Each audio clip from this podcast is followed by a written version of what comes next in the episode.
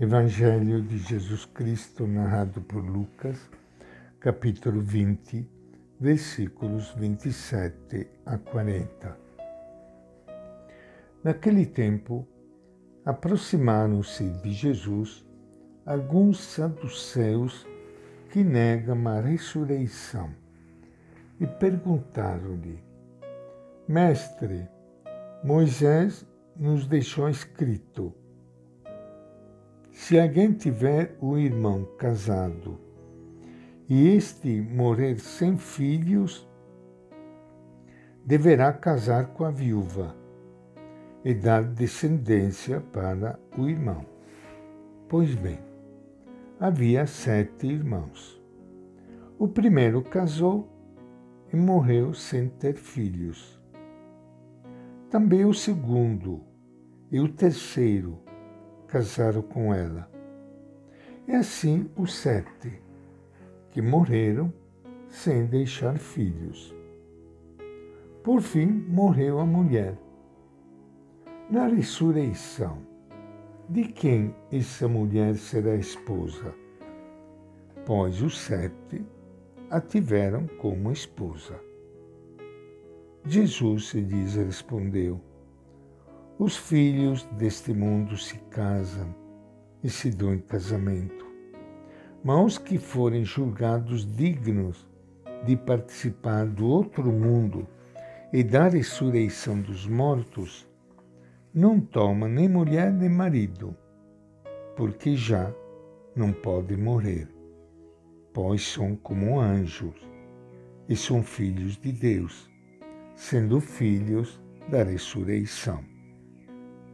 O próprio Moisés, na passagem da sarça, mostrou que os mortos ressuscitam, ao dizer que o Senhor é o Deus de Abraão, o Deus de Isaac e o Deus de Jacó. Ora, ele não é Deus de mortos, mas sim de vivos, porque para Deus todos vivem. Alguns doutores da lei tomaram uma palavra e disseram: Mestre, falaste bem. E ninguém mais tinha coragem de lhe fazer perguntas a respeito de coisa alguma. Esta é a palavra do Evangelho de Lucas. E com grande alegria que iniciando hoje o nosso encontro com o Evangelho de Jesus, Quero saudar e abraçar a todos vocês, meus irmãos e irmãs que estão me ouvindo neste momento.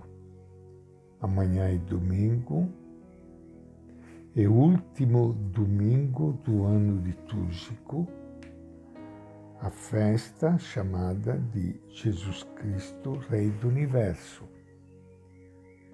E outro domingo já será um novo tempo, iniciando o tempo de advento, de preparação para o Natal. Vale a pena participar da missa. Não deixe, não. Se puder ir lá na sua comunidade, junto com seus irmãos,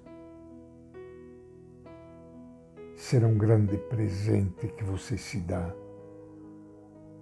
Se você não puder ir à igreja, participe pelo menos pela televisão, pela live. Eu mesmo, todo domingo às nove e meia, transmito a missa numa comunidade aqui da periferia de São Paulo, a fim de que as pessoas que não podem ir à igreja possam, possam se unir conosco celebrando a Eucaristia, que é um momento especial da semana. Que Deus lhe conceda esta graça. Meus irmãos e irmãs que estão me ouvindo neste momento, de participar da missa amanhã, lá na sua comunidade.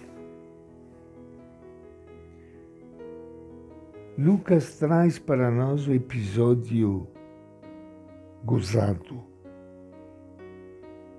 de um exemplo que alguns saduceus que negam a ressurreição apresentam a Jesus para dizer que a ressurreição é um absurdo.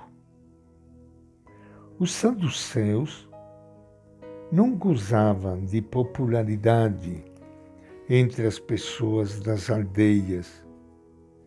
Era um setor composto por famílias ricas, pertencentes à elite de Jerusalém, de tendência conservadora, tanto em sua maneira de viver a religião como em sua política de procurar um entendimento com o poder de Roma.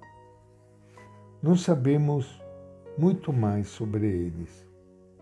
O que podemos dizer é que negavam a ressurreição, consideravam-na uma novidade própria de pessoas ingênuas. Não se preocupava com a vida além da morte. Estavam contentes com esta vida para que preocupar-se com outra coisa? Um dia se aproximam de Jesus para ridicularizar a fé na ressurreição. Apresenta-lhe um caso absolutamente irreal, fruto de sua fantasia. Fala-lhe de sete irmãos que foram casando sucessivamente com a mesma mulher para assegurar a continuidade do nome, da honra e da herança ao ramo masculino daquelas poderosas famílias saduceias de Jerusalém. É a única coisa da qual me entende.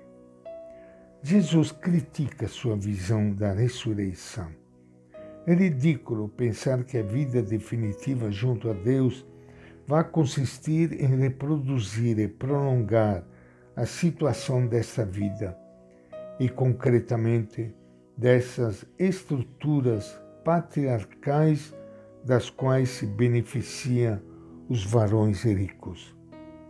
A fé de Jesus na outra vida não consiste em algo tão irrisório. Ele diz: o Deus de Abraão, de Isaac e de Jacó não é um Deus de mortos, mas de vivos. Jesus não pode nem sequer imaginar que para Deus seus filhos lhe vão morrendo. Deus não vive por toda a eternidade cercado de mortos. Tampouco pode imaginar que a vida junto a Deus consista em perpetuar as desigualdades, injustiças e abusos deste mundo. E esta é a nossa reflexão de hoje, do Evangelho de Lucas.